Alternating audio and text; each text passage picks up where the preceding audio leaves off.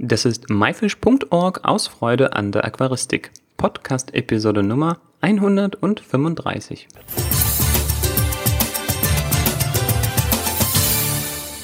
Hi, mein Name ist Juris Utjaevs und danke, dass du heute wieder dabei bist.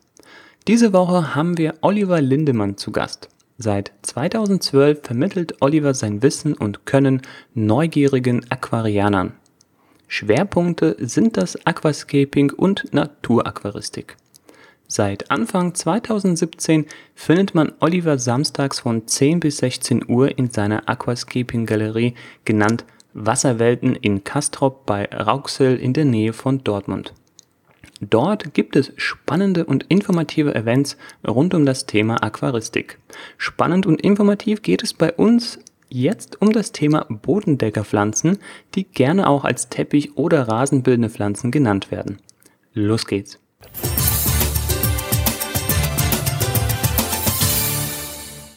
Hallo Oliver und schön, dass du da bist. Viel zu tun in deiner Galerie? Ja, hallo.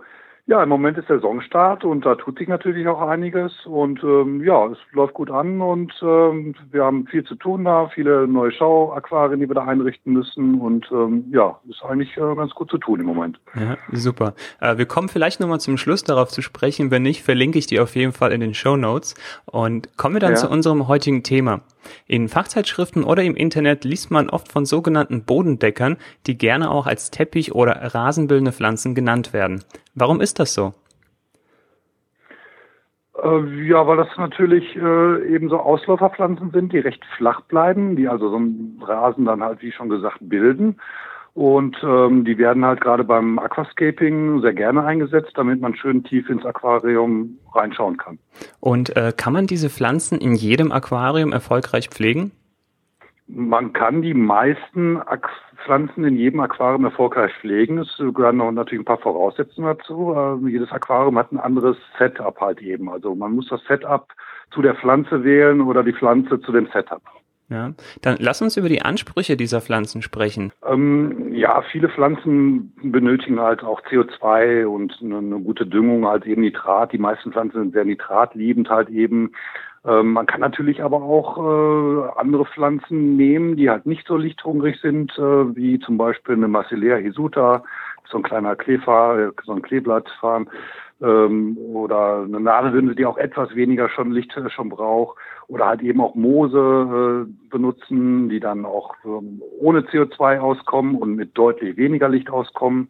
Das äh, kommt ganz drauf an, welche Pflanze man dann halt wählt. Ja, also auf die Arten kommen wir gleich nochmal zu sprechen. Ein wichtiger Punkt ist ja auch der Bodengrund. Gibt es da einen, der am besten geeignet ist?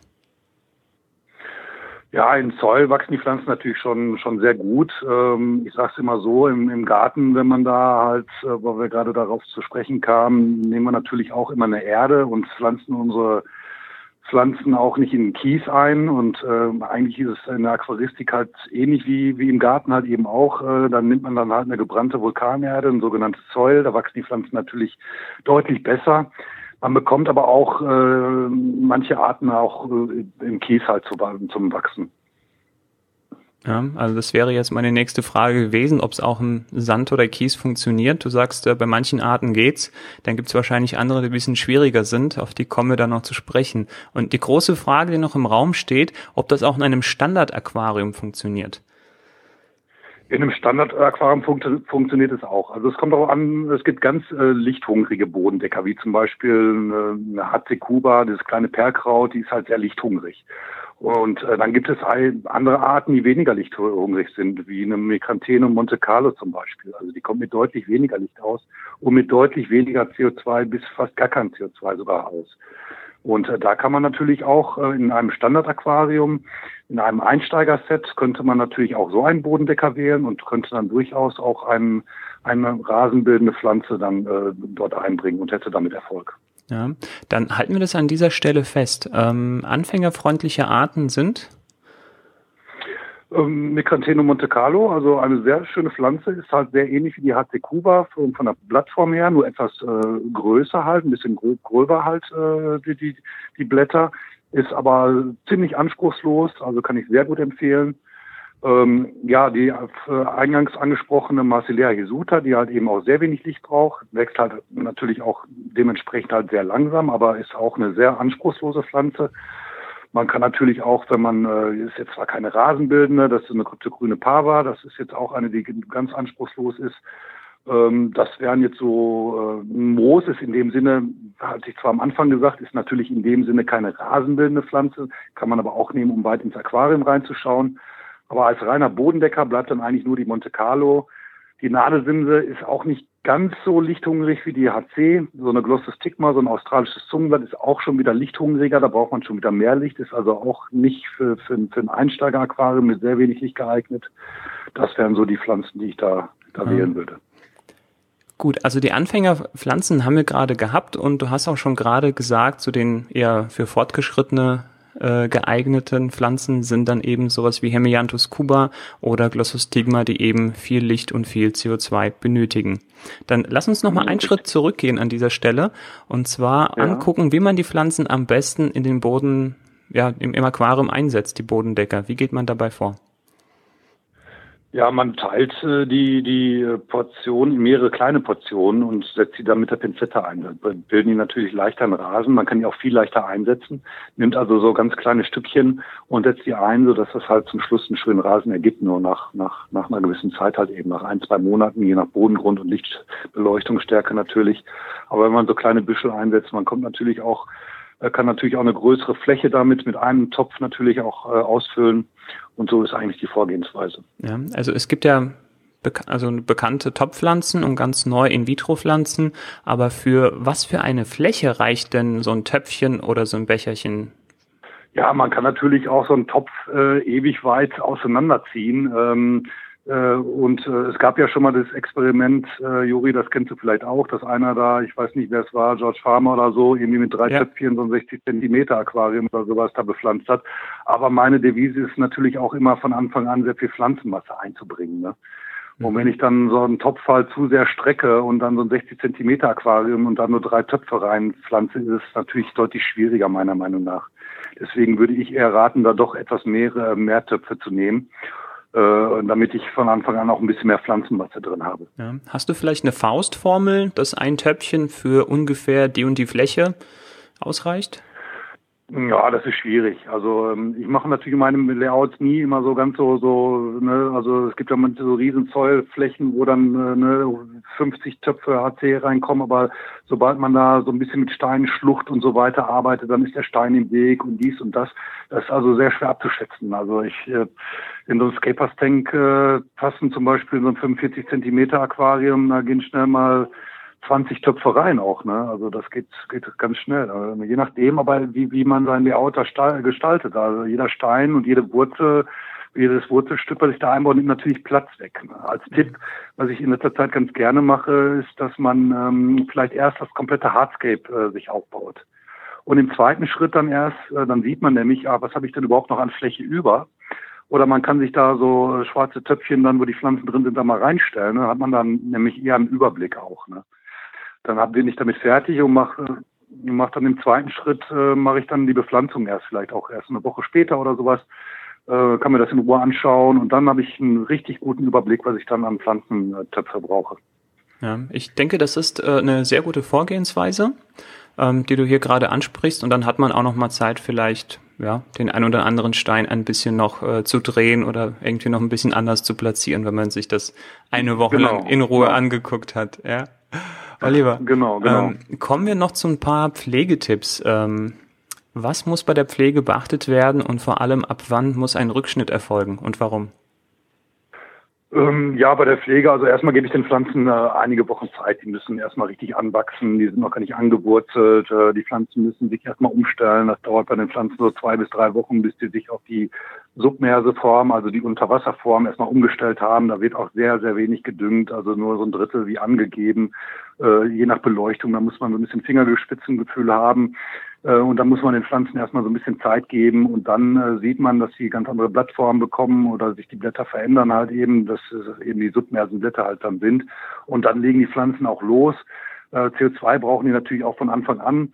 Ähm, und dann wäre schon also auch eine Nitratdüngung halt sehr von Vorteil, weil die meisten Pflanzen halt eben sehr nitratliebend sind. Also ein guter Nitratdünger. Die meisten Nitratdünger haben ja dann auch eben auch schon Kalium mit drin äh, und natürlich eine Eisenvordüngung und äh, ja äh, und ähm, dann der Rückschnitt, ähm, der ist dann halt, also genaue Termine äh, ist immer schwierig zu sagen, finde ich. Also das kommt immer ganz darauf an, welchen Bodengrund man nimmt und welche Beleuchtungsstärke man hat.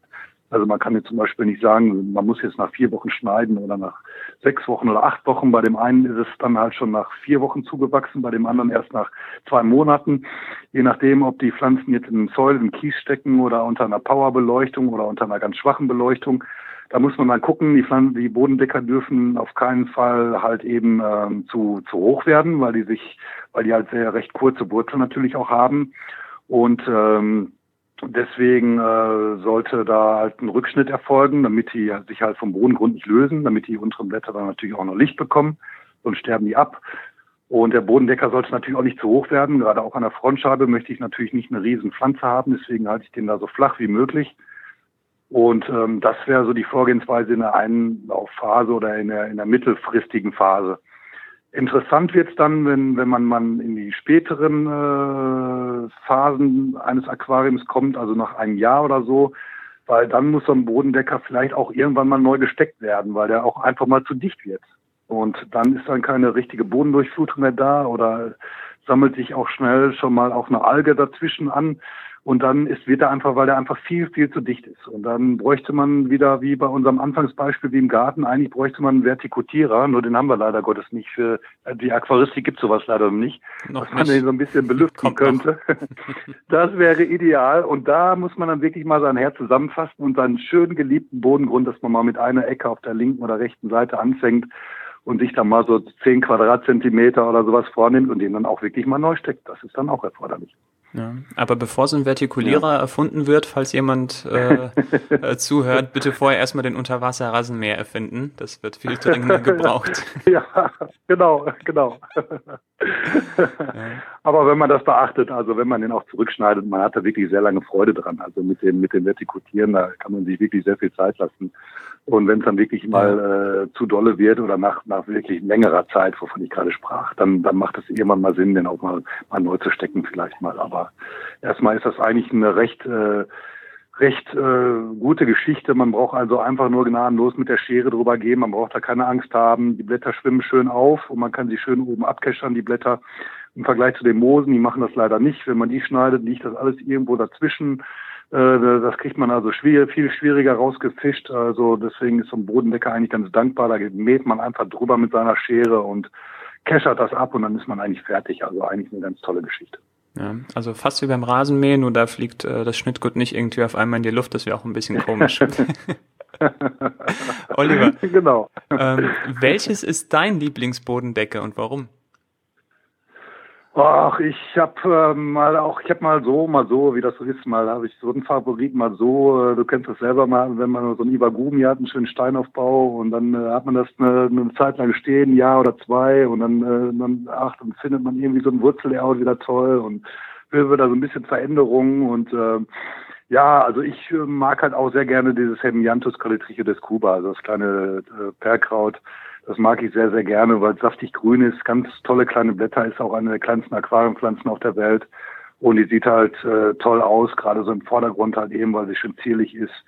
Und ähm, eigentlich ist sie auch recht, äh, wenn man so ein paar Parameter, wie vorhin besprochen, da beachtet, eigentlich auch ganz gut zu pflegen. Und äh, das ist eigentlich, im Moment ist das eigentlich auch, oder auch schon lange so mit einer meiner absoluten Lieblingspflanzen. Ja, ist aber eine Pflanze für Fortgeschrittene, hatten wir gesagt. Ja, ist schon, also man sollte schon so ein paar Sachen beachten, genau. Also CO2-Düngung, Nitratdüngung und so und äh, das, das, das, das wäre schon von Vorteil, ja. Ja, ja. Ähm, da wir gerade von deiner Lieblingspflanze gesprochen haben, also zumindest als Bodendecker, äh, gibt es irgendeine Pflanze, die gar nicht geht oder bei der du bisher irgendwie kein Glück hattest? Ähm, ja, die Utricularia. Oh ja, die, willkommen die Utricularia gramidifolia. Also das ist also so, das ist so, das ist so, da habe ich noch nicht viel Glück mit gehabt. Äh, das ist ja, ja, also das, da hat man auch viel Weichwasser, hat man ja gehört, aber das geht, funktioniert da auch nicht. Und dann äh, zu viel Licht sollte man am Anfang, äh, am Anfang auch nicht drüber geben, habe ich dann auch gehört. Dass man erst mit wenig Licht anfängt und hier und da. Aber ich habe es auch nur in letzter Zeit habe ich sie gar nicht mehr ausprobiert. Also es wäre wär mal wieder an der Zeit, die doch wirklich mal nach Jahren, also es ist wirklich schon Jahre her, wo ich sie letztes Mal in den Fingern hielt. Und äh, nach Jahren wäre es vielleicht auch mal wieder an der Zeit, äh, sich an den Pflänzchen zu, zu probieren. ja. ja, da sollten wir vielleicht eine extra Episode zu machen. An dieser Stelle ein Aufruf. Okay. Ähm, wer die Utricularia graminifolia erfolgreich pflegt, bitte sich äh, bei uns melden. Ähm, wir suchen hier händeringend ja, genau. nach Erfahrungsberichten, ähm, weil ich hatte bisher auch kein Glück mit dieser Pflanze. Oliver, ich hatte eingangs deine Galerie erwähnt und du hast regelmäßig ganz, ganz tolle Events, die du da drin ähm, ja, veranstaltest. Gib uns doch mal einen kleinen Ausblick, was in der nächsten Zeit zu erwarten ist. Ja, ähm, also wir haben nächste Woche schon wieder das nächste. Wir haben ja jeden Monat haben wir einen, einen Workshop. Und, und die sind alle so ein bisschen, ein bisschen unterschiedlich immer. Wir hatten jetzt eine Produktneuvorstellung und nächste Woche am 18.11. Äh, wird äh, ein 60 Zentimeter Aquarium eingerichtet. Ähm, das ist wahrscheinlich und, Wochenendtag, ne? Das ist ein Samstag. Ist immer samstags ist um 11 Samstag. Uhr. Also, lieber ja. Zuhörer, mit ein bisschen Glück, die Sendung kommt am Donnerstag. Äh, hörst du das okay. noch rechtzeitig, um an diesem Event teilzunehmen? Das ist immer wichtig, hier die Termine im Auge zu behalten, äh, weil wir nehmen ja, ja natürlich etwas äh, vorher auf. Genau. Und weitere Events? Ähm, am 16.12. ist also wieder am Samstag um 11 Uhr haben wir Mose im Aquarium. Also da geben wir einen Überblick über die verschiedenen Moose, die es äh, so in der Aquaristik gibt äh, und wie man sie einsetzt im Aquarium. Und wir haben ganz, ganz tolle Raritäten da. Perfekt. Oliver, danke, dass du dir die Zeit genommen hast und ich wünsche dir auf jeden Fall viel Erfolg bei den kommenden Events und ähm, würde mich sehr freuen, dich hier bald wieder zu sprechen. Ja, vielen Dank. Ich bedanke mich auch recht herzlich.